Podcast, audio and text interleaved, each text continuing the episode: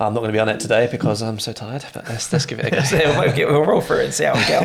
That's it. We're starting late today anyway, but it doesn't matter. Sun's Yeah. shining and we're good. exactly. No meal deal down our system yet. That's it. That's, it's, it's coming. It's coming. The meal, the meal deal. That's what's going to get me through the episode. Yeah, exactly. Um, so yeah, welcome back to Wedding Capture Co. Um, I am Tom. And I'm Chris. Oh, look at that. We're so in sync. yeah, so um, I'm a wedding photographer. Chris is a wedding videographer, and we are here to have some conversations about what we do in our jobs. Yeah, exactly. And I can't believe this has rolled around. We do like one of these recording sessions a month. Yeah. And they're just getting quicker and quicker as the wedding season um, They are, yeah. comes in. Like it, the time is just going so quick, sort of thing. So I can't believe we're back here already. And also, more is more is happening in those gaps. Like we're both, you know, you've had an epic weekend of shooting weddings, uh, and Yeah. we've both been busier. But yeah, the recording seems to get here quicker and quicker, and it Yeah. seems mad that the next time that we record, we'll record our tenth episode. True. Yeah, I didn't even think about that. Yeah, so today we're going to do seven and eight, and then next will be nine and ten, which is bonkers. I know. I remember last time when we spoke, you, you were just like, "Oh, how, what are you up to?" It's like, "Yeah, I feel like it's just you know, it's going getting into wedding season, but it feels quite chill." And this time's like completely the opposite. Like, I, I walked in, I was like, "I'm dead." Last week was crazy. what is going on? Um, and I think it was the same for a lot of people last week because I think because it was uh, you know we bank holidays, I think, and it was Yeah. half term as well. Um, I had four weddings and a family wedding. There, there was like a last minute thing in Brighton. Um, and I had a wedding in Oxford on the Friday um, and didn't get to Brighton until 1 a.m. on the Saturday morning. And the wedding was 11 a.m. That's rough. So, for a start, who has their wedding at 11 a.m.? Yeah. Sorry, Dad, but I guess it was last minute like That maybe might have been the, the town hall slot that he was given. I think, yeah, it's pretty much like that was the slot. Let's just get it booked in for then, sort of thing. Um, but yeah, so yeah, that was a pretty mental week. And you had a pretty crazy week then as well, right? Yeah, I did. What did I do? Yeah, I had the bank holiday weekend. I did a double, and then I had a really, really great wedding last Friday. Yeah, it was what, like one. You know, you get those weddings where you're kind of like, these are the days that if I could shoot like weddings like this every single weekend of the year, Yes. like I'd have no energy left, but I would be the fullest ever. Like, yeah, Katie and Ash's wedding at Wickham was, it was, yeah, it ticked Yeah. every box. It was. it I do love was- that was feeling. I love that feeling. And we'll get on to, we're actually going to talk about unicorn weddings today and if, if they actually exist. I don't know where I got this phrase from, um, but we'll get into that in a second. I just wanted to like tell a bit of a story from Friday, which is so embarrassing, but I had to, had to I feel like we need like a give it battle story. Yeah. Um, so essentially, so Friday was the last one of the, of the four. Um, and we were doing evening couple shoots. So we went out, um, we were sort of walking down this driveway out. It was at Notley Abbey. And um, I was walking backwards with the gimbal and filming the couple. Amazing shot, so cool with the sun setting behind them. It was really cool. Um, and then I just bump into something and I hear a like a massive crash. And I turn around, and what had happened is the venue had put out all of the um, prosecco for the evening guests that were coming. I'd walked into the table and knocked it all over. so, so there was 20, 20 odd glasses of prosecco just on the floor, just smashed. and obviously, I've got the bride's reaction to it, which was initially just like, "Oh my god!" The groom's like trying to smile through the pain. Um, and then, thankfully, and honestly, like this makes me so grateful is that afterwards the couple just like ripped the out of me basically Yeah. for it, which is good because that's the yeah. best reaction they could have had. Like they could have got really angry, but instead they found it hilarious, basically that I'd done it. Um, and yeah, so the rest of the couple shoot, they basically like they were laughing and chatting about me doing that, but they made them it gives them something to talk about. And See, anything, whether like, I'm fully aware sometimes that to to make I'm like fully prepared to make a fool of myself if that's what's needed sometimes in order to to give you that kind of rapport. Not that I'm saying this intentionally, yeah, but maybe you don't. sometimes you need that just to Yeah, like, yeah. like, I've I've had a story before and I can't remember who it was that told me. So if you're they're listening to this, they can message and own up. But I remember um, talking to a photographer who went and stood up. You know, you stand up on like a chair or a picnic bench to do an everybody shot back in the days before you had drones to do the stuff for you, and stood up there, you know, trying to get everybody to like wave at the camera, and everyone's laughing. It turns out that he'd just been to the bathroom before and stood up in front of everybody with his flies undone. oh, So you got like you know, 80 guests in front of you, like, and then you're, and you're probably at eye level to them as well because you're up on the up on the bench. That sounds about um, right, With the flies undone, but he said it's easily the best everybody photos ever taken. Like Yeah. to try and get 90 people to laugh at you. That was that's the way to do it. So yeah. I imagine. Yeah, you have to be willing because you're going to be sort of centre of attention for a bit, aren't you? Especially as a photographer. Um, but yeah, so how, how are you feeling about like the wedding season at the moment? Are you, are you feeling like I feel like it's been On top of busy, which has been good. But I, I really feel like, and I don't, I don't often feel like this. So I'm going to try and ride it while it while it's still there. Is at the moment I feel like I'm I'm doing a good job, which I think Yeah. I normally get to this time of year and I'm not. Like I get to that point where I feel like everybody else is shooting better weddings than me, or I mm. come home and look. If I have a day that maybe didn't go quite the way that I hoped, and you think, oh, everyone else has slayed it and I haven't, and then you start to feel that pressure some more. But I feel that at the moment, I feel for the most part that I'm doing a good job. I feel like I've, the weddings that I've gone to have been enjoyable, and even if maybe the weather hasn't lined up or there's been a timing issue, it still hasn't resulted in the gallery not going the way I want it to. Like I've had my doubts, but on the whole, I kind of feel like more confident than I I normally do at this time of year. So Yeah. there's still time for it all to go wrong yet, and no doubt it will. Um, but at the moment, I kind of feel like I'm holding my own, and I'm in a fairly good headspace compared to where I have been at this time other years. So Yeah, I think I, I can definitely relate to that. Like other times, I think by June you're sort of like, oh, I, I haven't done the weddings that I thought I was going to be doing this year. Yeah. In the sense of, oh, maybe that's not a portfolio, that's not a portfolio, that's not a port, and then you're kind of like, oh, okay, what am I doing wrong? I'm, I'm getting Yeah. these weddings that maybe you know they, they might go absolutely fine, you might deliver them perfectly, but they're not the ones you want to show, and you sometimes you.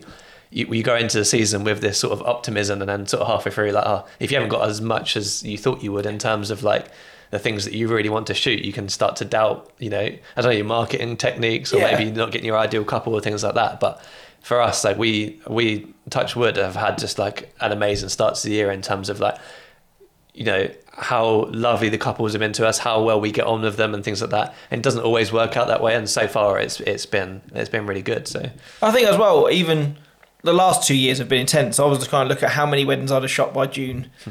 Last year because you know, True, your memories yeah. kind of come up, and I did over. So this weekend just passed would have been the Jubilee weekend um, last year um, when we had the long bank holiday, and I shot a triple that weekend yeah. last year, and so and then two of those wins were really really great. The other one was lovely, but maybe wasn't as when I had like the first and the last one were like really wow weddings, great venues, great couples, did really cool things. The one in the middle was always going to be a more lovely wedding. That's like and it sounds really horrible. I the, all of the couples I got on equally with all of them, but maybe the middle couple didn't had quite have that quite kind of extra kind of flair or something that the the other Yeah. two couples had chucked in.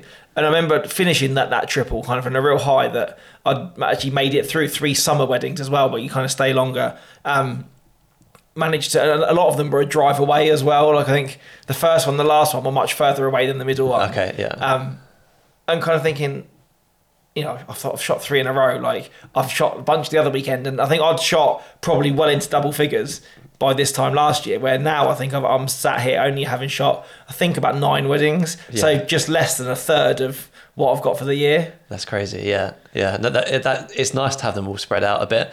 But I think you said something to me in maybe a previous podcast, which um, you said something about like doubles and triples because I we we sort of tried to avoid them a little bit, but this year it's been absolutely impossible. But the fact that once you do, you know, those busy weeks, you can't get to the end of that week and you're like, that's a that's a big chunk of my Yeah. year's weddings all done now.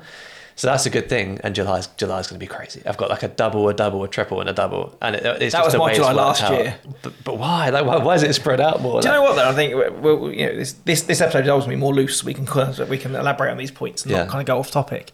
Is that what you said is true? I think to feel oh I've hit a milestone. Oh, you know I'm halfway through, and it's not that you want to wish them away. Yeah. It's just kind of having a valuation of okay, where am I at? What's my editing part? Like how am I feeling? To kind of know how much you've got to come or how much you've got to prepare or and, and stuff for going Yeah. forward. But I've always, as I've kind of gone along this this journey as a photographer, of maybe starting to look at shooting less over you know my prices have gone up i don't need to shoot Mm-hmm. you know the 45 50 weddings that i was shooting before so in some ways the necessity to do doubles and triples should be less Yeah. but i actually a triple maybe not so much but a double i love as long as they're geographically well placed I love a double, and I think sometimes the couple on the second day, depending on how long the gap has been going into the first wedding, get the better of you. Like you know, you kind of need to focus on a task in hand. Yeah. I kind of feel like I get home from the first wedding high from like, oh, it's been a really good day, but I know that I kind of I don't need to kind of come down or rest or think about other things. Yeah. Because I'm still on the wedding train. Do you know what I mean? I literally get home, chuck everything on charge, back up the files, do my previews, and go right, awesome. Get job sheet out. You know, read through. uh, You know, the plan's done. Where am I going? What am I doing? Yeah. Get into bed, and I still wake up in wedding mode. Yeah. So by the time I get to prep for the second wedding, I'm kind of I'm in it. Do you know what I mean? Where you you're not kind of getting that like momentum going that you That's are at exactly the start of I a wedding. think what you said as well, and that's what resonated with me. And I think that has kind of it's almost worse when you have like one day in between. You know, when you have like Yes, a Thursday that's and a worst, Saturday, yeah. and on Friday you're there like, Well, I can't really get started on anything. I've got to like mm. transfer stuff and do yeah. But also, I feel that that should be a rest day. If you're doing four weddings in a row, if you have a gap in the middle, that day should be nothing but laying in a dark room or Yeah. kind of just resting your body and mentally preparing yourself for for for the for the weddings to come. Yeah. But I almost feel that I can't rest. Yeah. It's almost like waiting to get on a plane when you go on holiday. Do you know what I mean? You've had the excitement of getting ready, you're in holiday mode, Yeah. and then you got, I got to sit at the airport for three hours. Like it's kind of you're waiting for something to happen, so you can't do anything in that in that bit. It's kind of a void. Exactly. Yeah. Um, and then, but then the prospect of going on, do you know what? I only want to shoot, say, maybe 30, 35 weddings a year. If I could have half of those as doubles, yeah. Yeah. that leaves whole weekends free. And like to shoot on a Friday and have the weekend off, you still shoot on the Friday, so you still have that going in. Or if you shoot on a Saturday, the weekend as a whole, you can't go away or do whatever. You get a day off. But to shoot like Saturday, Sunday, or Friday, Saturday for like 15 weekends of the year, Yeah. and then you got the other 35 or too bad, 37 Yeah. free. And I don't, I don't think no matter how much you charge, I think it's always going to end up that it's a typical way that you would just get a really good inquiry like the day after another wedding. You'd be Definitely, like, well, yeah. I didn't want to do a double, but this one is too good to miss. So I've got Yeah, and providing that they're not in different countries or opposite ends of the country or something, Yeah. and you think that travel is sensible. Again, you know, ne- next episode that we're talking about is we're specifically honing in on summer weddings and how Yeah. to survive those and how to manage um, your, your way through those. And you've got to remember that if you know if that wedding is over the, the, the May bank holiday at the end of at the, at the very end of May, you're looking at later finish time, later sunset. So, you know, if you're in Yorkshire and you know you're not going to finish till 10 a.m. or 10 p.m. to then drive back and go and shoot in Cornwall on the next day, like might not be the smartest idea. Um, No, exactly. I Which, think what's the furthest you've done in two days? the furthest I've done in what's, the, two what's the longest travel you've done between two weddings? Um, it was New Forest to Devon. oh, wow, that's so it was yeah. it was Rhinefield House in the New Forest to Tunnels Beaches. Oh, and wow. the Tunnels. Uh, do you know why it was? because it was an accident. Um, so essentially, we, in, in one year, we had three people called Robin who booked us, and I got two venues mixed up. And so when it came to like a couple of weeks before, I was looking at, I was like, oh yeah, this one's here and this one's here, and I was like, oh no, I've got one that three hours away from the one the day before, like three and a half, four hours. So I ended up driving uh, that night, like pretty much halfway on most of the way to Tunnels Beaches. Um, and that was like four days before my wedding as well. So I was already stressed enough as it was. Um, but it was well worth it because I love Tunnels. I always take them. I just I was go going to say, you yes. if, if which, depending on which one book first, you don't turn down a tunnels wedding anyway. No, you? exactly. Like, you, you yeah, re- you, really don't. If I get an inquiry for that, I just take it. That's exactly what it is. Um, but the, the thing I struggle with, if you have um, a certain amount within a small space of time, I, like, I do like the having the momentum and and that um, is the inspiration and the motivation, Hmm. because um, I found that for the first, you know, the first one was obviously you get there, it's, it, you know, you're you're full of life, it's it's good to go, and then by maybe the third or fourth, it's not that like the the motivation goes down. I'm not. I'm never going to a wedding Yeah. like like oh I just don't want to do this. It's more of a oh I've I've done like three couple shoots in the last week, and I've done th- all of the creative bits that you have to actually think about. You're you're thinking I think too much into it. I'm like because I've done this. When it comes around to doing a couple shoots today, I'm going to be so creatively drained that I'm not going to be thinking of like really cool ideas. Instead, I'm just going to be like power like trying to power through. I know what you mean, but sometimes I think I've had some of my favourite shoots in that way because sometimes you go to a wedding and particularly if you've kind of you've not been to the venue before or you know you've got an inkling that this couple like that that you you got my second guess. Oh, I think they're going to be really good or they're going to really be like this. And if they're not, it can throw you on a couple shoot and then you go, oh, I'm out of ideas. Hmm. Where I think when you time you get to wedding number three.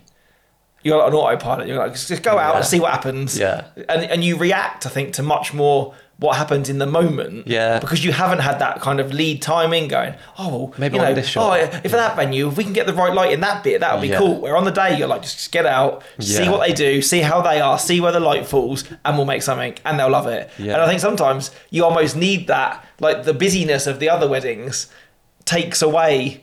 It it gives you that chance to not worry about it. Do you know what I mean? So you get out there, and you know if you've been doing this for a, for a degree of time, that you know you've you've got an eye as a creative. You can see things in the moment anyway, Yeah. and sometimes you rely you don't rely on that enough if you've had too much kind of like chance to kind of get yourself a game plan together. If that makes sense. Where I think sometimes we should, uh, as photographers or videographers, we, if we relied on our instincts more often, Yeah. we might actually we know more than we think we do, or we might see something in the moment that we'd missed because we'd planned to go and do that shot and That's a very good point because I think you can approach a wedding with a, like a preconceived idea of what it's going to be. Yeah. Like I know if someone, if we speak to a couple and they're like, "Oh, we've got all of this entertainment, singing waiters, we've done smoke grenades and champagne," to, uh, I would be absolutely buzzing. Yeah. But you never know how that day is actually going to turn out. Just because on paper it looks good, um, you don't actually know whether it's going to you know live up to that expectation. So like you say if you if we could approach weddings in more of a we'll turn up and see what happens kind of way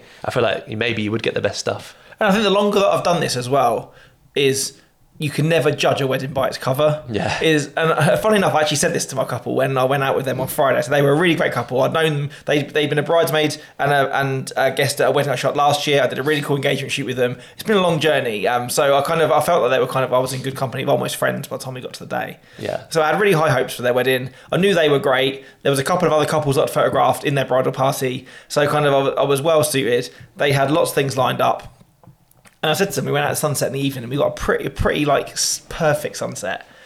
And I said to them that normally if I go into a wedding with really, really high hopes, it never lives up. yeah You almost go in and whatever you think this wedding's going to be or whatever you think's get out of it, you almost hold it to too high a standard in your mind. Yeah, you do. That Yeah. you don't get there. And even though sometimes I've made some of my favourite photos, I still come away with that little sense of deflation of like, oh, but it could have been, it should have been this. me and you have definitely turned up to a wedding before and gone this has all of Yeah. the things to be a good That's wedding it. Like it's like making a cake, isn't it? It's like Yeah. I've got all the best ingredients, the Yeah. recipe's there, but for some reason you absolutely like throw it in the oven and it's and it's done and it, and it comes out flat and inedible. And you know, or maybe maybe inedible is maybe maybe a, a, bit harsh a, a bit harsher word, but it doesn't come out of this big fluffy like Mm. thing that you that you think it should be. yeah But then some weddings you go in But still and you think, do you know what? This couple are lovely. They're at like a nice venue. Yeah. They've got maybe they've done a few more bits themselves. Maybe like there's there's yeah that you're not looking at this suppliers going, wow, this is going to be Yeah. insane. But then something there's just a certain spark on the day or a certain magic or the guests are far more including or welcoming for you or giving in kind of energy than you think they're going to be. Yeah. And you get a wedding that catches you out and go, well, do you know what? That one was actually a lot more incredible than the one that you think's got the smoke bombs and the and the best venue. And so I've learned as the as more as I've gone on is I try not to kind of look at this wedding and go, oh, that one's going to be like the portfolio showcase, and this Yeah. one's going to be a nice day. That's the trap I'm I fall into, And now yeah. it's like, no, just turn up. Just read the room, judge it by its cover still, Yeah. and the day will be what it'll be. And I, I would never ever write a wedding off No. before I'd got there. But I think there's certain things that I'm more, especially if you if you've got maybe let's say they're doing something for the first time. If they go, oh, we're going to do like I don't know, like we're going to have like a champagne spray and you haven't done one, or or we've Yeah. got like you know enough enough smoke bombs for the entire bridal party, or Yeah. you know I'm an acrobat and I'm going to do a backflip off the wedding table or something like Yeah. things like that that kind of thing would would you know would get your excitement levels up. Yeah, I feel like there's a trap I fall into of going into a day like this on paper. This is a portfolio one. Like we've got to do this, this, and, and it like you can often leave those ones feeling like oh maybe it wasn't such a and like it puts you down a little bit because yeah, I think the confidence in yourself. Yeah. But one of the things, and by the way, this is a this is a really like rambly episode. Basically, we've called it we've we've, we've called it ramblings internally because it's Yeah. just like I just wanted to talk about the stuff that me and you talk about without. I feel like we're at a point in the really. season as well where it's, it's nice kind of where we're at episode wise to just kind of have a more looser episode rather than being a very refined topic. Yeah. And for, and for kind of where we are in the season as well, just to kind of, yeah, swap those stories and catch up with. Yeah, I feel like we have topics to talk about, and then when we stop the stop the recording, me and you just go off on one, and this is basically that. Um, but yeah, talking about um, approaching a wedding and thinking that it's going to be the one, I wanted to talk to you about uh, unicorn weddings. I'm not Okay. sure where I got this phrase from. From I like it though. I know exactly what you mean when you talk um, about it. Yeah. the wedding, uh, it's going to be different for everybody, but the wedding that you could film every single day of the year, and Okay, so, so it's not what I thought you would. It was. The, it, what do you mean? So Like- it, it's like your best. What, what would what would your ideal wedding to photograph be? Like essentially, I see my ideal wedding and my absolute what I would call a unicorn wedding. Yeah. Is are two different things. right? Okay. So, shout out to Kate and Ash. My wedding on Friday was pretty much my unicorn Yeah. wedding. We, we, I feel that I resonated with them very, very well. She was a country musician. He drove. He drives a Harley. Um, we bonded over um, a love of mutual music. Um, very kind of. Very welcoming people, very friendly, wanted very natural photographs, but at the same time had an eye for the aesthetic that they definitely wanted to reflect in their couple moments and kind Yeah. of have those moments to do them. Um, there was, know, there was live music on the day. Um, and yes, and a really, a really small bunch of people as well. I think there was just less than 50 guests in the day, and they gained a lot more in the evening. And I really like working with a small amount of number of day guests because Yeah. it means that groups are easier. You bond with the group easier Yeah. because there's less people to get round. And then by the time the party comes in the evening, it, all the people that turned up really brought the energy. And so you kind of got that shift from being like a lovely kind of day into a really kind of party evening. The weather was warm but with a breeze. So that the weather lined up, everything kind of came together and it didn't disappoint. I think if I could have a wedding like that where people are and also I think that the biggest thing as well is that not only are the couple on board for the natural documentary style that I do, but the guests are. Yeah. The fact that you can wander around, you can do your job, and people don't look at you and go, "Oh, camera," and pose or whatever. Yeah. They're quite happy to know. They've almost they've been briefed that he's doing the natural style. Just you have your day, Yeah. and I can wander around and haven't got to hide too much. I can literally just be me, and they're not looking up at the camera. Or they're not looking for that reaction. They can just carry on with their day. I think that for me is to just turn up and do my job and capture people because you know you see people talking and then they wander your gaze and then start to almost are aware of the camera Yeah. That sometimes can ruin a perfect candid for me. And you think, oh, if they they just It does, they just kept the gaze of who they were talking to and had that smile, that laugh, or that cheers, I'd have got that moment, and it would have been. And it's not what it is as soon as they've broken that broken that seal of contact. You know, we get people who just like you're filming them from like across the room trying to get a nice candid of them talking, and they'll turn around, they'll see the camera, and they'll just go, yeah, just stare. Or the other way, or they'll like do like a little pose, or, or they'll laugh it off, Yeah, and then go, yeah. "Oh, I can't be serious now that I know I can't carry on that conversation because now I know don't that mind the little at me." poses too much. They're quite cool to put in the little little like candid bits of the film because you know the bride and groom watch it and be like, oh, that's that's funny. Like, Yeah. Um, but yeah, I feel like unicorn weddings can be seen in a couple of different ways because it's your experience on the day. Um, I don't know if you're the same, but sometimes you on the day you can be really like. I don't, sometimes I'll get home from a wedding or on the drive home from a wedding, you sort of debrief yourself, don't you? Yes. And I feel like I can be like, oh, that that, that, doesn't, didn't quite work out as I expected, and then the film will be amazing. Yeah. But then sometimes I'll get I'll leave a day and be like that was that was a unicorn wedding that was just the best day the couple were lovely they did this they did that and a lot of my the things that I look for in a unicorn wedding are a bit more superficial maybe than what you'd look for like you're saying that you're talking about interactions and always approach, yeah. couple and stuff but I I look for like how how much fun are they willing to have? Like, I don't- like if they get on with me that's obviously a, a big thing right? But if they if they are you know a romantic traditional couple that's probably not my unicorn wedding. If it's a couple who just like they're up for anything they're, they're good laugh together that on the day it's a lot of fun. And sometimes i'll you know be on the way back from a wedding and be like that was the one that was so good. Mm. And i'll put all the footage together and i was like and i'm like wait it looks good but it, i felt better coming out of it because they're treating me well and they've done this that and the other. So I just feel like I think my experience. I've come to realize that my experience of a wedding is so crucial into into the into the pho- the photos Hmm. as well. yeah. And it's it's incredibly hard not to be. But I think because you're so close to the day and so close to the people that you're photographing, if there is a coldness or a disconnect between the guests and you, I'm kind of feel well like you know if you're wandering around a group of candidates and you're getting stared down at every turn, I'm almost like well. I don't feel like I belong here. So you don't want you, you know like you almost like well I don't want to just keep going back for more to get more stared at or, or back turned on you. it, yeah. Where if you get a couple, that, oh come in, you know, starting into that pool of conversation, they're quite Yeah. happy for you to be there. Like you're like kind of riffing with that energy and like yeah okay come in and it pushes you to like you can only be as you know I'm sure we've talked about this in other episodes and it's kind of a, a well-known fact of being what we do is where the couple will bring the vibe of their day right Yeah. so if they're up for fun the guests are up for fun if they're more kind of emotional and calm that that that that tone is echoed throughout the day Yeah. but I feel that that the second part of that is with us yeah is that if you you know you get a a group of bridesmaids and you're taking them off for that like shot pre sunset. You shouldn't need to hype them, but if you can be with them, like, yeah, come on, guys, and you're in it, and you, they can see that you're excited about going to do that thing, that hypes them. Yeah. Do you know what I mean? So it's like, so I feel that my experience of the day, or my kind of yeah, that, that where I fit into it, how much fun I feel that I can have with that couple. you feed off of each such- other's yeah. excitement as well, don't you? That's the thing. Like the couple needs to have that vibe for you to. If you rock up and like she's stressed and like it's all just a bit crazy, like bossing people around, you're instantly sort of a little bit on the back foot. Like, oh, okay, Yeah. how am I going to approach this? And that's if you rock up work. and she's like down in the bottle of prosecco or something, and it's Yeah. like eleven in the morning, you're like, this is going to be cracking. Like, you know, it's Yeah. gonna, you know, it's going to be a vibe, and and you sort of reflect that, don't you? Um, but yeah, I think I think it's and it's also how you get treated as well. Yes. I think that can really make a difference. Like I turned up to a wedding a week or so ago, and they had a whole box full of treats, snacks of sweets and chocolate and crisps and jammy dodgers and drinks and everything. Uh, and there was a whole box for just me and me and Joshua filming, and then there was a whole box for um, the photographers. And they were like, "This is all yours," and the, the bride and groom had put it together.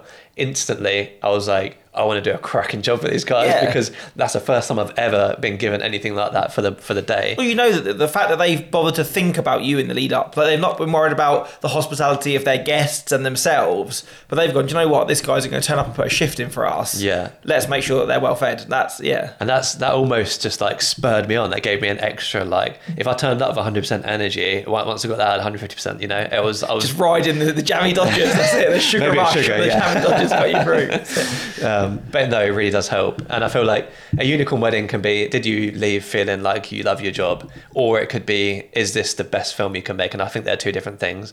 Like for me, the best film I could make, I I had very close to a unicorn wedding last year at, at, at Southend Barns with just uh like a really good bridal party. Like the the bridesmaids were so funny, and just like everywhere everywhere you point the camera, someone's doing something funny, saying something funny.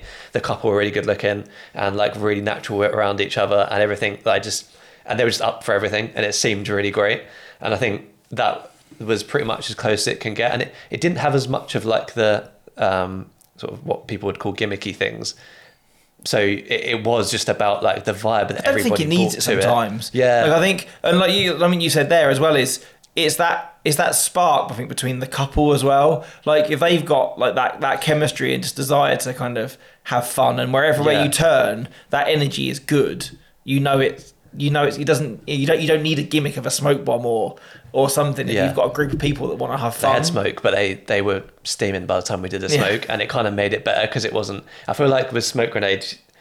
Uh, that a lot of people want them, but I don't think a lot of people suit them. Yeah. So sometimes you'll do smoke and it will just be like they're at the hand in the air, like fake smile Yeah. and like that. Sometimes you'll do it and people will be like really spurring people on, you know. It's that cautiousness I think around it sometimes isn't it? when they Yeah, spark when you that. pull them and stuff like that. But yeah, I think it's, it's and again when you place that stuff and do it at the right time or the right group of people, Yeah. sometimes they say or you get people that want to use their wedding as a segue to to be say be something that's maybe a bit of a strong thing, but like I think the more the longer that I've done this job, the more that I've realised, the more that I am myself or unapologetically myself on a wedding day, yeah. the more people go, oh, do you know what? I feel like I really connected with you because I can really see that you're just genuinely having a nice time. Or, Yeah. or I book people and they go, do you know what? I can genuinely see that we are similar people. And that's maybe why they're drawn to me as much as my work. Yeah. And I think if you get a couple that maybe are more shy and retiring, they're like, yeah, we're going to get buy leather jackets and do smoke bombs. And it's like almost because they're trying to use that photo to make themselves look like a cooler version of the, them. Yeah. Or they're really trying to push an aesthetic or a style on their wedding, which maybe is not that true to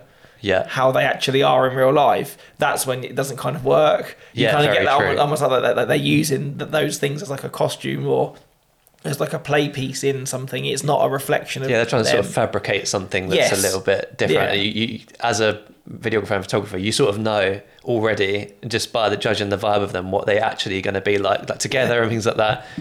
Um, like we sometimes because we lean into like the fun upbeat stuff, we'll get couples and who you know you can tell just haven't got that vibe to them. I don't.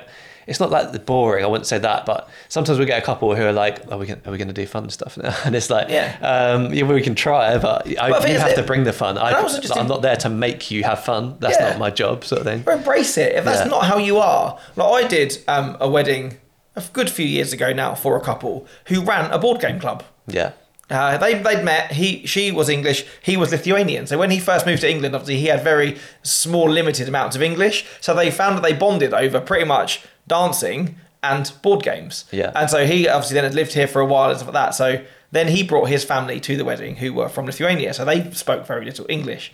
So rather than again try and do something really fun, they just put board games on everybody's tables from their house, which are their favourite games, but ones that weren't language based. Okay, yeah, So in the evening, you had like his dad who spoke absolutely zero English with like this like crane thing like stuck to his head, trying to build a house with the bridesmaid That's a class with another crane, and it made great photos. Yeah. And if you're a couple that are into like you know like heavy house and raving, the board game on the tables after dinner would have been the most boring thing in the world to them. But because this couple loved their board games and it fitted the dynamic of their day, something which on the face of it seems quite mundane, actually was brilliant. Yeah. And it's almost like just just really just dial into who you are as a person and what's important to you. And because you rock it in your own kind of cool way, because that's what you genuinely love. Yeah. Like if you're passionate about something, that passion is infectious far more than trying to be something that you're not for the sake of a photo. Yeah, that makes sense. And I think like w- what we've spoken about today, I think just sort of concludes that the the vibe is probably the most important Yeah, thing for a unicorn wedding. yeah. You can think, oh, this wedding's at this best venue, this wedding's at, at this place, or there's going to be an amazing sunset. Most of that doesn't matter if the vibe's not there. So I Yeah. think a vibe is like the key structure. Definitely. Like how you know how happy and excited are the couple? What are the guests like? That kind of thing. And I think as well, like if someone if you'd have asked me originally what I would deem a unicorn wedding, Yeah. like I would take a unicorn wedding as what's your absolute dream wedding? If you could photograph anybody's wedding in the world, Yeah. anywhere in the world, like what is your like absolute like unicorn dream wedding? Yeah. that's Okay. what that's Oh, kind of, that's that's kind of the slant that I would take on it. Um, and I think a lot of the things that people go, "Oh, do you want to do that?" And I go, "That'd be so cool." I often wonder if they actually would be. Yeah. Like uh, I'm a big Disney fan. You, there are over 400 places you can get married in Walt Disney World in Florida. To, to photograph a wedding just somewhere, like someone to fly me out That's the dream. to photograph a wedding in Disney World, I can wear would Yeah. be cool as hell to me. Yeah. But in actuality, trying to fit around that amount of guests and do portraits in the park and things like that, or trying to fit in the timeline, I know would be a nightmare. But the aesthetic of what you could create, if it was like an absolute dream, would be amazing. Yeah. And I often think the same about celebrity weddings. Like a lot of people kind of strive to, go, oh, I'd love to be doing lots of celebrity weddings.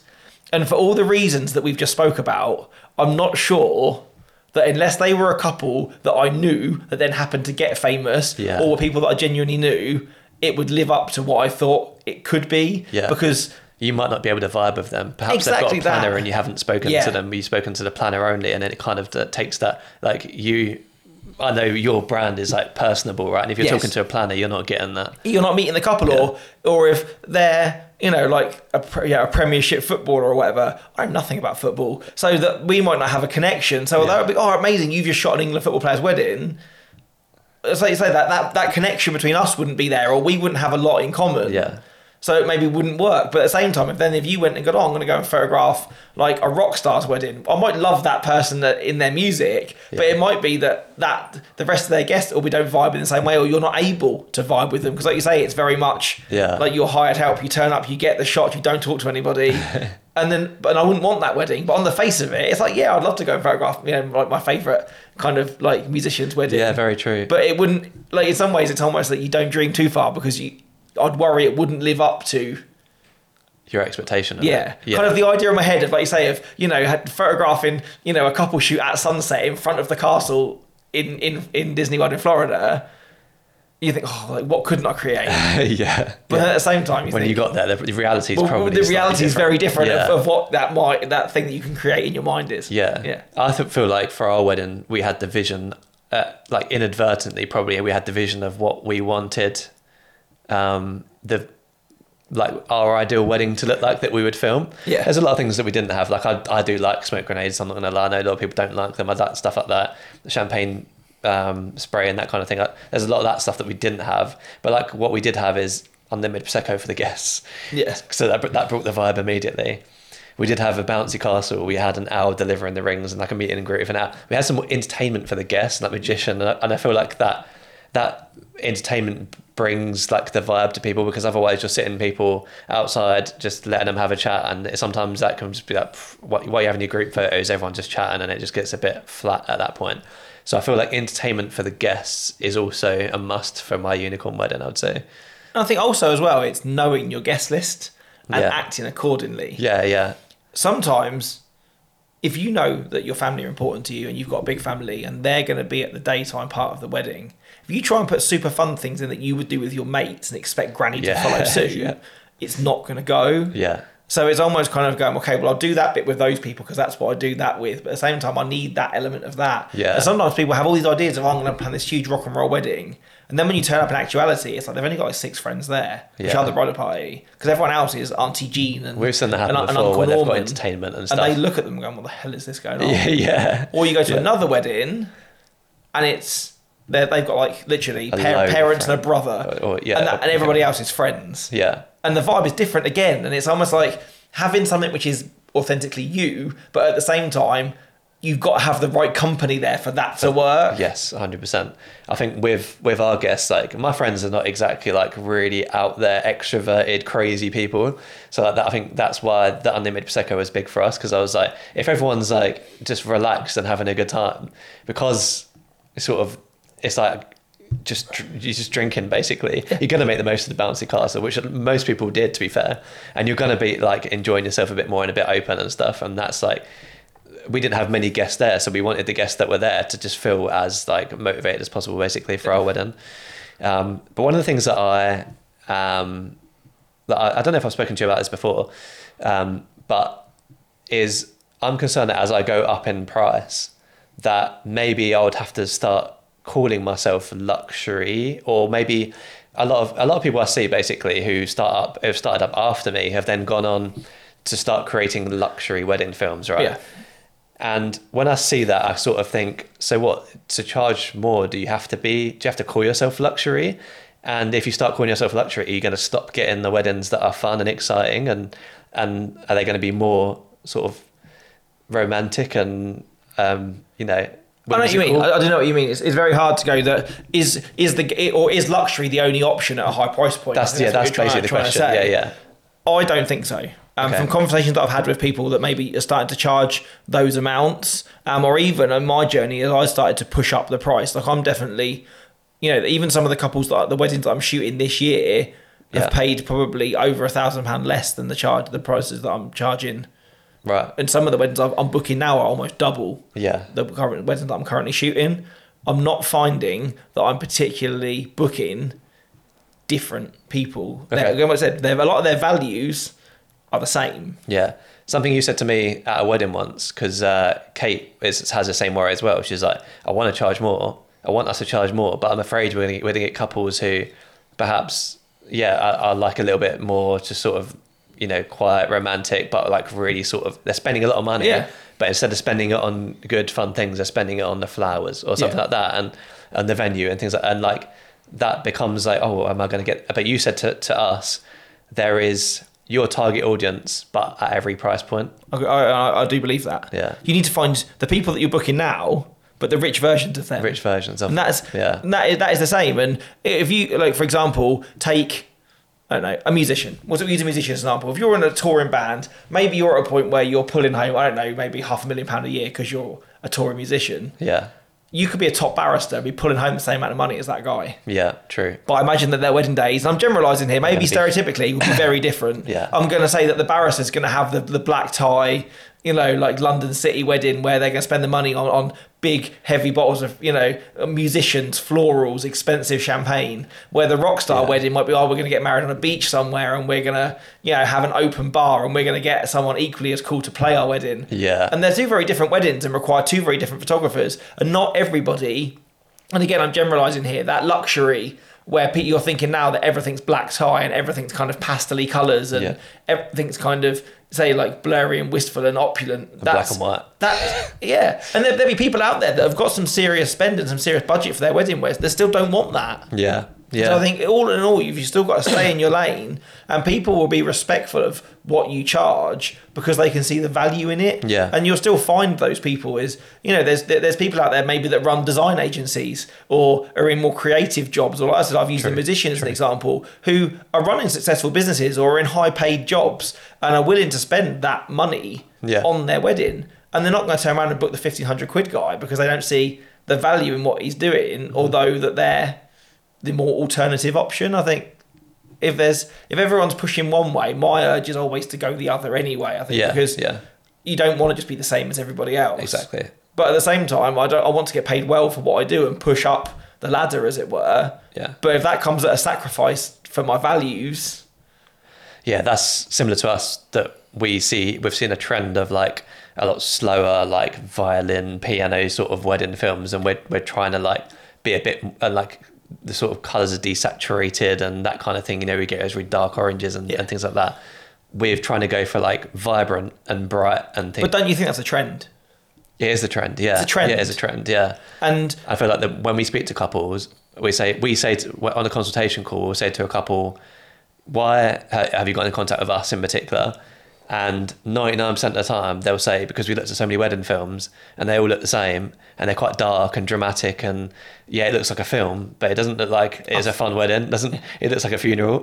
Yeah. and we're like, well, that is, that's what we're trying to go the opposite of, basically. So you've contacted us for the right reason. And I think you've answered your own question in that in that aspect is that essentially then if what you're saying is you want to make those films, but you're making a really good quality version of that film, you're Yeah. giving loads, then you're carving yourself a niche. Yeah. If it's not there on the day, and so if people are at that price point and are looking for a videographer that doesn't do pastel colours and cinematic romance, Yeah. they're they are party people with big wallets, Yeah. and you're one of the only options out there for them. If you assert yourself as an expert in that area and that price point, Yeah. it becomes an absolute no-brainer. They wouldn't go to you. That makes a lot of sense. And there's no evidence to suggest that like that you do have to go into the luxury market. It was just a, a theory of mine, Yeah. like because obviously as um, as videographers, we look at people who are more expensive than us and people who are at the top of the get the game and stuff. And usually those people, at least the ones I'm seeing, are filming the the more sort of more dramatic wedding films sort of thing. So I'm I'm thinking, does that mean if I want to charge four grand, I've got to, uh, you know, film those kind of weddings because I don't want to at all. I think personally, as I say, I think it's trend based. And at the moment, if you started to look at some of the big hitters in our industry who are shooting those really high end weddings, Yeah.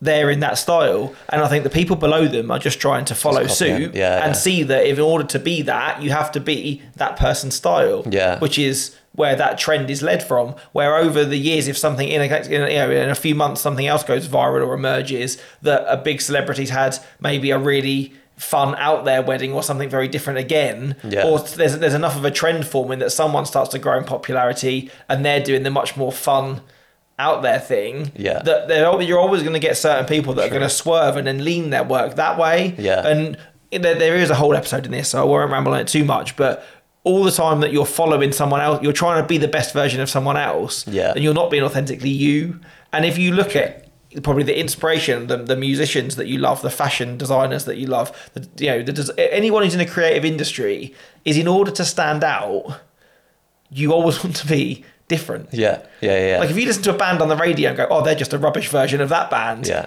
you don't want to listen to it before because you're always seeing them as a second best version of who they're trying to be. Yeah, exactly. Wherever you listen to something and go, "Oh my god, this is so different to anything I've ever heard," Yeah. some people are going to hate it and switch it off anyway because it's because it's not familiar. But some people are going to go, "I love this because it's so different." yeah, if you target everyone, you target no one. That's It- it- and that, that's exactly it. And I think uh, all you need to do is is no one else can replicate you. So as long as you have the values of what you love and stay in your lane over the time with experience and you know showing that work that you want to move on with, Yeah. is that you will progress. And people have, I think, different views of what the luxury market is. True. Maybe if you're not in it, and I'm not saying that I am, I'm a long way off the luxury market. People have a, a view of what they think it is. Yeah. You know, they think, oh, I'm going to go to these weddings that have got, you know, say like seven figure budgets and they're going to be this and they're going to be that. And you feel that you have to act a certain way or they're, they're always going to be the certain type of wedding. yeah, Is that in a year, you probably go to weddings of very different budgets and very different feels. And that all just just moves up. Yeah. But the, the bottom lines on those weddings just grow. Yeah. And I do believe that, that that is the case. yeah, yeah, that makes a lot of sense. It's really interesting to hear. And you know, I mean, and, and you're naive if anybody said that they're they're in this because they love the job. Yeah. But at the same time, you still want to move on. If you were in, a, in an employed job, you'd still get an inflation pay rise every year, or you'd get a promotion if you did a good job. So all the time that you're leveling yourself up as a creative, surely you want to level your, that that to be reflected in the prices that you charge. Very true. So talking about like trends, do you like and obviously you want to be different to a lot of a lot of people, right? Uh, we we scroll through Instagram. I think the problem is we scroll through Instagram a lot and we see a lot of things and And so like, do our couples. Clear, yeah, exactly. And we think, oh, clearly that's uh, in in fashion now. Like I've just started seeing all these black and white blurry motion blur photos, and that's just sort of got got more and more. Now every time I open Instagram, there's a black and white bl- blurry photo, and I get that that's the tradition, and oh, sorry, that's the trend that's coming. And you, like you say, people are scrolling through and they're like, oh, that looks good. I'm going to do that for my stuff, and then that becomes um, a trend should you jump on trends? Is it something that so recently I've noticed the champagne this year's last year was smoke grenades, this year is champagne spray. Yes. Should you jump on that and do that, or do you carve yourself out your own thing?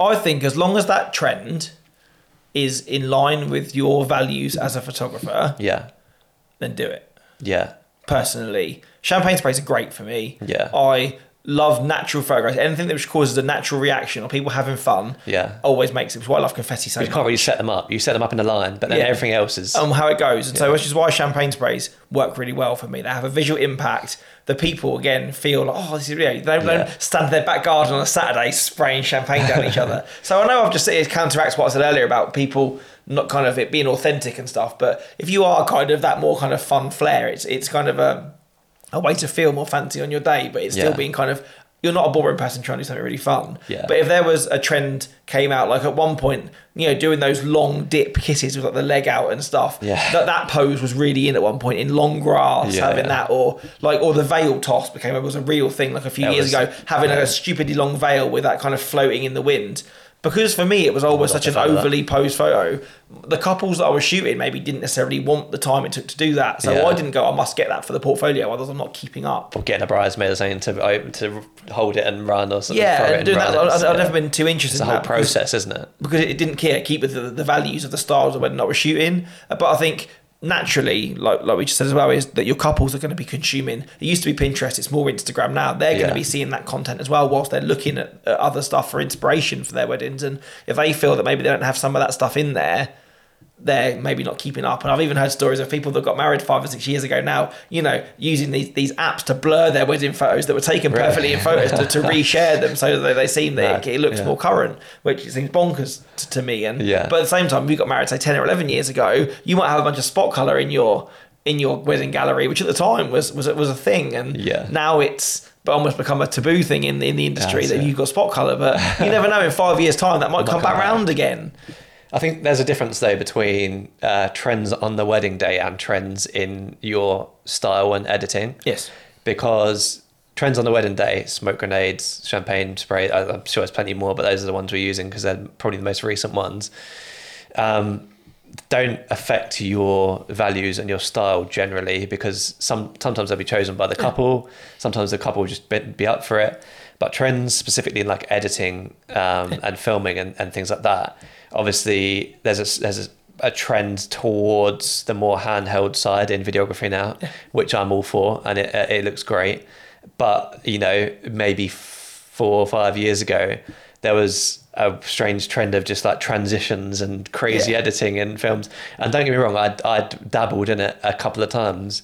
But if I look back at those now, I'm like, oh, I feel feel bad having delivered that highlights with all those transitions in it because in 20 years' time, that's gonna that's Yeah. gonna be really And I think that's it. It does date you, I think, but then I, I don't consign to the fact, and I never have, particularly, that a lot of people sell themselves as a timeless Yeah. photographer or videographer, where I think if you do your couple service, they did get married on a very certain date at a very Yeah. moment in time. And the, the example that I use all the time is that in my parents' wedding photos, they got married in the early 80s. Then like, my uncle has like long hair, like bordering on like mullet style long hair. Yeah. He has hardly any hair now because he's he's marginally older. But at the time, that was a very topical cut for haircut Yeah. of the time. The fact that if you've got if you got married in the seventies, you might have a groom in like a in like a flared trouser suit because that was the thing. Like trends are always going to dictate your wedding. So Yeah. that your wedding's always going to be anchored to a point in time by certain things like that, which are far out of our control.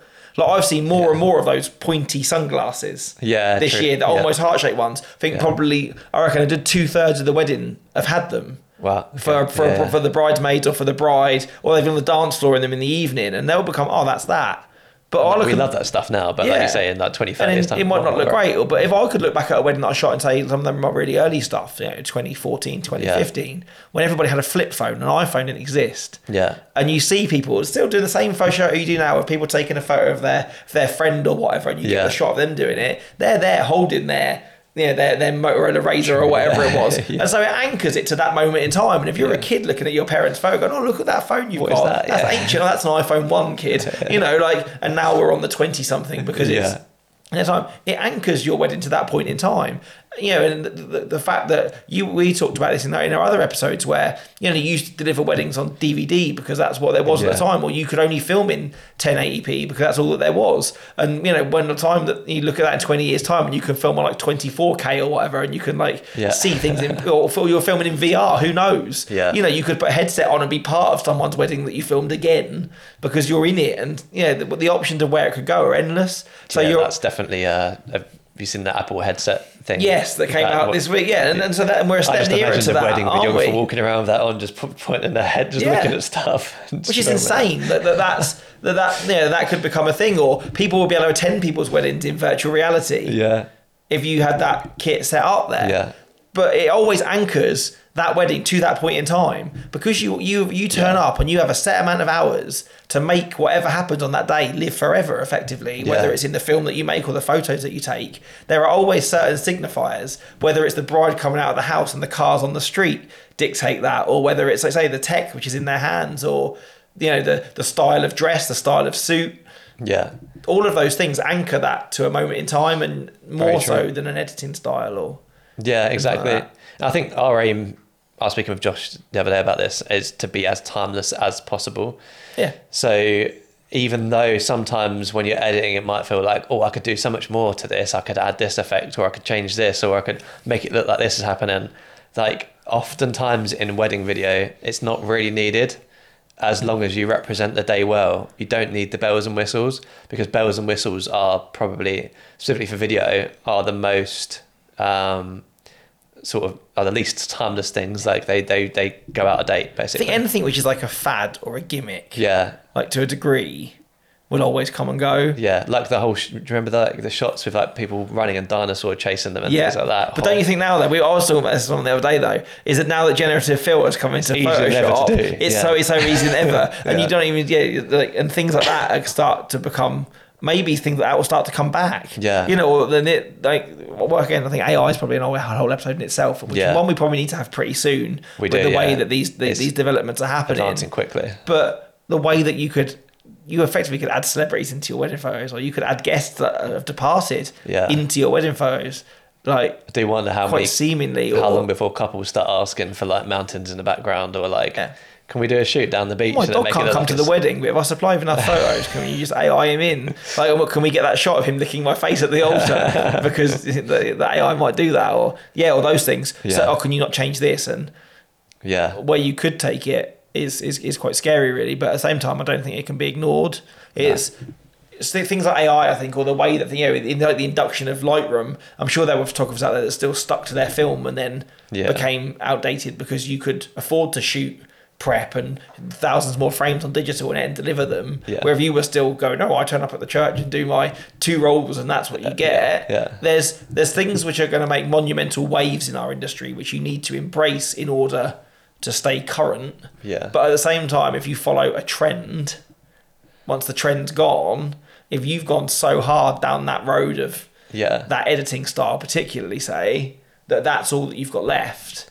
When the trend's moved on, you've got you've got to U-turn with it. Yeah. And I think if you're booking couples in 18 months in advance and they and you've sold them on, you know, black and white and blurry, Yeah. and then in 18 months time everything's direct flash and vibrant colours, Yeah. you can't give them to that No. on their wedding day Yeah. when they've sold you've sold them on that because your work would look so different. It wouldn't look like the same person had turned up. It's a hard thing to do, isn't it, as a creative? Because I mean, we have in our contract that our style does change over time. Yeah. And like, what does that really mean? But the main thing is like any a year later we might be we may be using different cameras or have a different Yeah. grade like i'm using a completely different grade to what i was last year so someone who sees the weddings last year might might get their wedding this year and be like oh that's a different that's a different look Do you It's think though, maybe I'm playing devil's advocate here.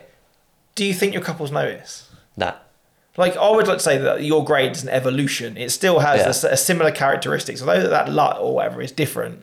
You might go, oh, I'm going to make it a little bit less warmer or a little less contrasty. And Yeah. again, we spoke about in our very first episode about getting ready for the season.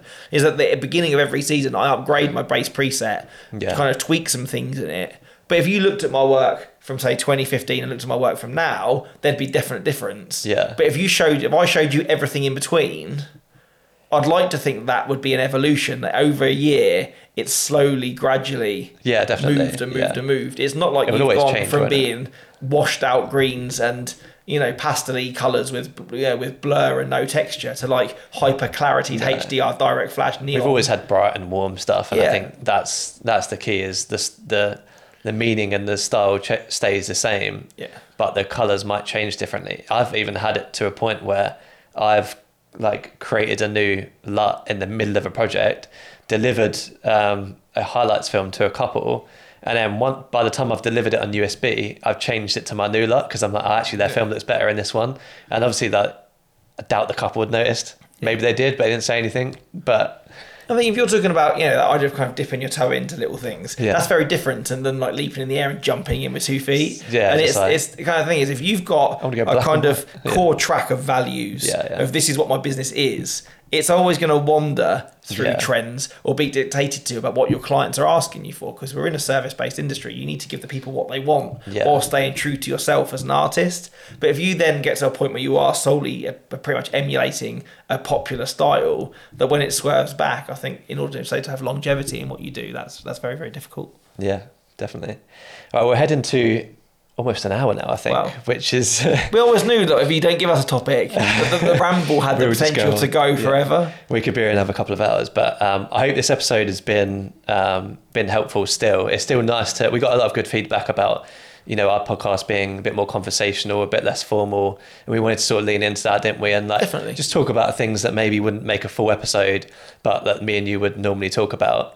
Um, it's been sort of very different to the usual sort of bit more educational side of things, but I've I've really enjoyed it at this point. And again, we're getting a lot of feedback that a lot of you are listening on your way to weddings Yeah. or maybe craving that chat that you have at dinner and stuff. So, yeah, we can bridge the gap with some of that in your week, or if you are driving to a wedding, maybe it's given you some things to think about along the way as well. Or, or yeah, just, just generally kind of helpful. Like, I think we should at this point shout out as well that both of us have been listening. I've followed since the beginning, and I think you've just jumped on to Creative Commune podcast Yeah. um, with the Lawsons and uh, Liam and B the Crawleys as well. And I, and I, I love the kind of the candidness and the honesty of of their of their podcast and the fact that you are literally feel like you're sat around the table having that morning coffee with them. Yes. Um, and so I like to think that we've taken yeah the heat from that and the feedback that we've got. Yeah, I really like that style and also that honesty as well. Yeah. Like I feel like the wedding industry is quite like rainbows and butterflies, whereas like Yeah. I I think I'll have a good moan. We're Brit, come on. Yeah. Let's just have a good moan about it. Especially when you're in good company of other suppliers as well. Yeah, I think, you know, exactly. you, you know, you're all in, in that same boat together. Yeah. It'd be wrong if you didn't vent that to to people. Talking of which as well, I feel like if I don't put it in at the moment, Katie will shoot me. Is that I also run the Wedding Coactive Yeah. um, with her, which is like a networking social space. Um, and tickets for our summer social are on sale now. So if you want to come to that and have a good moan with other people, that's a really really good place to do it. I wasn't aware of this sponsorship.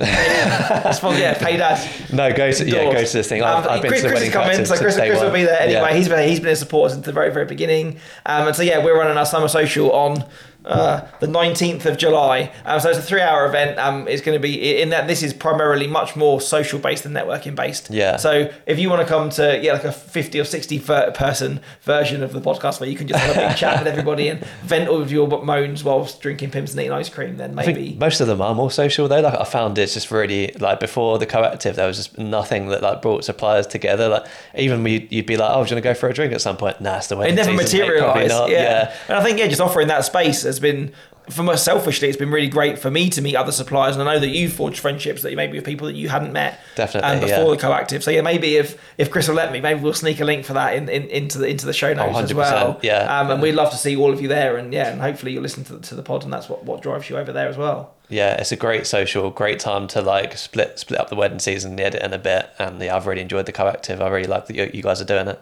And I think something that you said that from of the very, very first meetings is if you talk to like your mum or your friends that aren't in the industry and have a moan about something, they don't get it. They're like, oh, "Well, Yeah. boo-hoo, you still go to work on a Saturday and have the rest of the week off and get fed. So what Yeah. do you want to moan about?" So it's kind of to have it just be in a room of people that understand or do what you do is kind of quite comforting to kind of realize that you're not alone in those worries that you have. Yeah, exactly. You can compare photos of the food that you got last Yeah. weekend, moan about the couple that came back and wanted something changed, and yeah, yeah, just have a good time, have It's a a good time. So yeah, so that, that, that's my piece on that anyway. That's it. I feel like I've said there's enough endorsement now anyway. But back to podcast. No, honestly, endorse it as much as you want because I've found it really helpful and, and, and great. So yeah, the Wedding Coactive. If you're looking for a social and a bit of networking, that's a That's that's it, the yeah. place to be. But yeah, I really need a wee. Um, And it's, so- yeah, it's, it's, yeah the, the meal deal is definitely calling us now. That's it. We're, we're, we're an hour in now. So yeah, I hope you've enjoyed this one. And next next time we're back with a more solid topic again, something that's got a bit more narrative, haven't we? And we're going to talk Yes. about how to survive summer weddings. I feel like you can see the sun pouring in now, and so we've all done our share of hot weather and long days. So